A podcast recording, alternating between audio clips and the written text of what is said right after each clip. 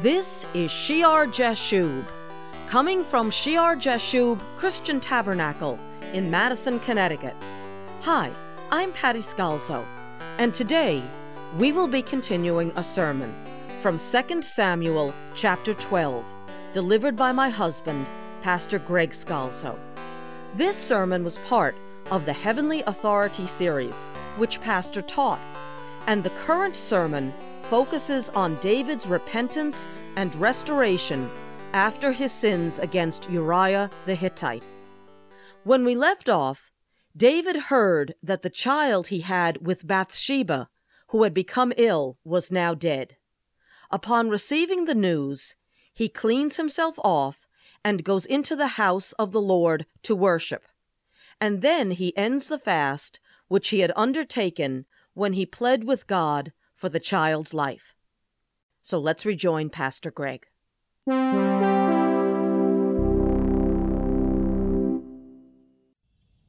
guilt doesn't override him, doesn't bring him so far down.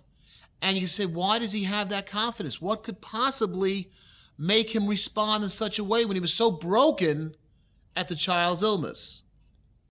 He says, can I bring him back? I shall go to him, but he shall not return to me. I'm going to see him again. He's not going to come to me any longer. He's dead here, but I'm going to go see him someday. David knows God keeps his word. God has kept his word here, right, by the penalty. He knows he has a rod and a staff. He makes promises and he keeps them, and he proclaims judgments and he keeps them. And God keeps his word. Then God's word about eternity, about the everlasting spirit, is also true. And David has great surety that he will see his child in the world to come. And that's enough then for now. Now he has to do the Lord's work. If he stays there trapped by the guilt no longer does what it's supposed to do. Now it too inhibits the going forth of the kingdom. Now is the time to get up. There's a time for everything. Usually in the world, we don't know when we're apart from God, God's timing. When God wants us to rejoice, we cry. When God wants us to cry, we rejoice. There is a time to cry. There is a time to rejoice. David has repented. Now it's time for David to worship the Lord, to say, your ways are righteous, and now I have to make amends, Lord. You pay the price. I can't. But now I have to have that pure spirit. Create in me a clean heart. Now I have to tell sinners your ways, teach transgressors your ways, build the kingdom the way I should have been rather than being on that rooftop looking out at Bathsheba, and now long for the day and look to the day of the great resurrection when I will see him again. You are just in all your ways, Lord. Now let me do what needs to be done. And we move on. Then the guilt has done the right thing. The conviction has been solved by the repentance. The repentance has led to the sins being washed and a greater appreciation of God's mercy and grace than ever before. Not that we should ever sin that grace might abound, but David realizes he's not as good as he thought he was. And now he can build Jerusalem, build the kingdom, and look with hope and say, God is true to his promises. I will see that child again someday. And then there's solace. In verse 24, then David comforted Bathsheba, his wife. Now she's called his wife. Now she's legitimately his wife. And he went into her and lay with her. So she bore a son, and he called his name Solomon. Remember, we read this once before when later on David speaks to Solomon in 1 Chronicles chapter 22 about building the temple, the physical structure. He, in verse 6 of chapter 22 of 1 Chronicles, he calls his son Solomon. He charges him to build a house for the Lord God of Israel. And David said to Solomon, my son, as for me, it was in my mind to build a house to the name of the Lord my God. But the word of the Lord came to me, saying, you have shed much blood and have made great wars, and you shall not build a house for my name, because you have shed much blood on the earth in my sight. Behold, the son shall be born to you, who shall be a man of rest. And I will give him rest from all his enemies all around. His name shall be Solomon. Solomon means peaceful, peace. For I will give peace and quietness to Israel in his days. And it goes on, and the description of Solomon goes from the actual son with Bathsheba to the son of David, the Messiah, who truly would be peace. And we discussed that. So when this child is born to them, David knows by the Spirit's anointing that he is to call this son Solomon, as the Lord had previously told him before Solomon was born. And it says, now the Lord, Yahweh, loved him. God loves him. Remember, David means beloved. And here David has a son. He has many sons, but he has a son that comes from this bad situation. Now Bathsheba legitimately is his wife, and he legitimately has a son with her, who is loved by God even as David was loved. Now the Lord loved him, verse 25, and he sent word by the hand of Nathan the prophet. So he called his name. Nathan calls him through God's anointing, Jedediah. Jedediah, because of the Lord. It's interesting about Nathan. He sends word of this comfort, this time of restoration, to David through Nathan. Nathan has been the one that's brought the tremendous messianic prophecies to David. Nathan has been the prophet that's brought the terrible decrees of judgment upon David.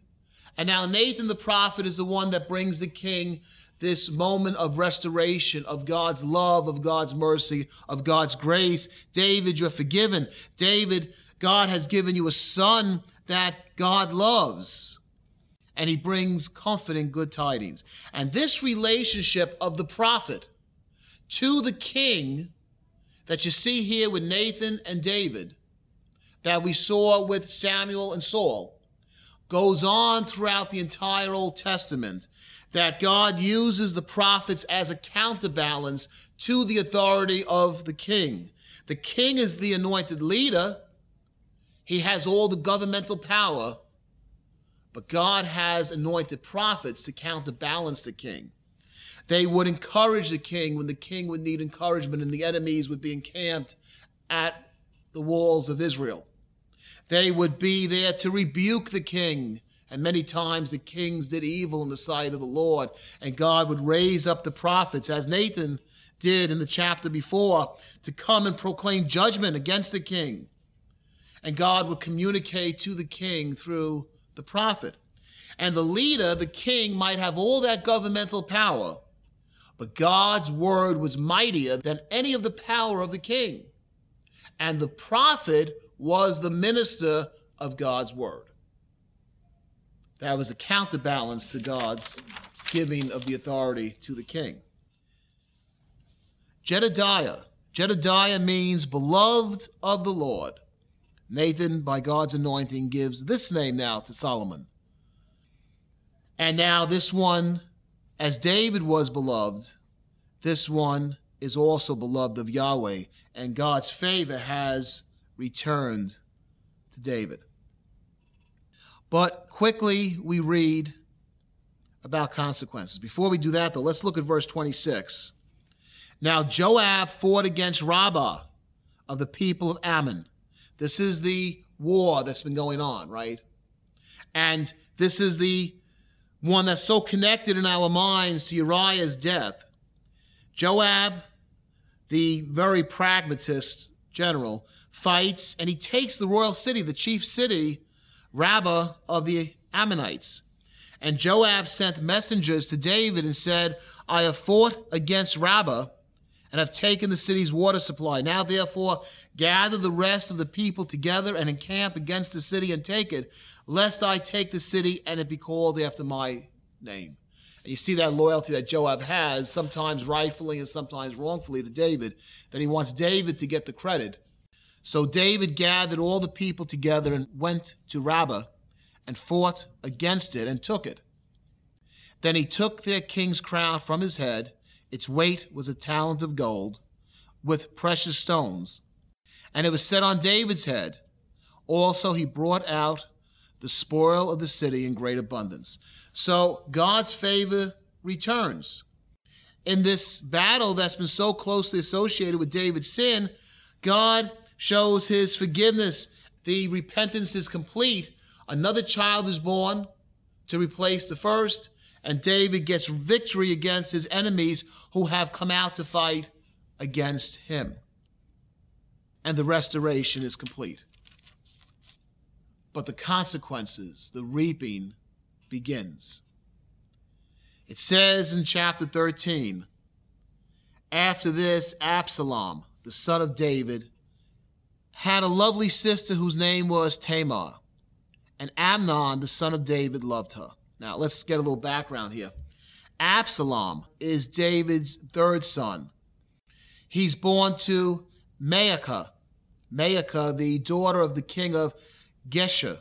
Geshur is a small Aramean kingdom that's on the eastern slopes of Mount Hermon. And probably in one of the political alliances, David marries the king's daughter. And the third of his sons, Absalom, is born to him through Maacah. Tamar is the full sister of Absalom. She's his whole sister. She has the same father and the same mother. Amnon is the oldest son of David. He's David's firstborn. And if you know anything about the scriptures, you know the importance of the firstborn son to the father. So Amnon is his firstborn, his oldest son by Ahinoam. And you get all this in 2 Samuel chapter 3, verses 2 to 3. And Amnon here, the firstborn son, the one that should replace David, he is overcome by lust. He sees his half-sister, the full sister of Absalom, and he desires her so much that he becomes physically ill because he can't have her. And his morally wicked friend and cousin, Jonadab is the son of David's brother, one of David's brothers, his seven brothers. So it's Jonadab, who's David's nephew, who's Amnon's cousin. He gives Amnon this evil plan. You gotta watch sometimes these friends that say, well, why are you in this situation? Like he says to Amnon, why don't you just? How many kids in school, they're being bombarded by wrong messages on television in school. They're about to do wrong, and then there needs to be something to push them over the edge, and it's usually peer pressure. It's usually that one friend that says, why don't you just? And that's the type of friend that Jonadab is. We will have to break into the sermon at this point. If you would like to fellowship with the congregation of Shear-Jashub Christian Tabernacle, we would love to see you at our Sunday service. We meet every Sunday morning at 10 a.m. in the upper room of the Madison Memorial Hall on Meeting House Lane. Take I-95 to exit 61 in Madison. Go south to Route 1, turn right, and at the next light, turn right again. And if you would like to write to us, our address is Shear-Jashub Christian Tabernacle, Post Office Box 518, Brantford, Connecticut, 06405.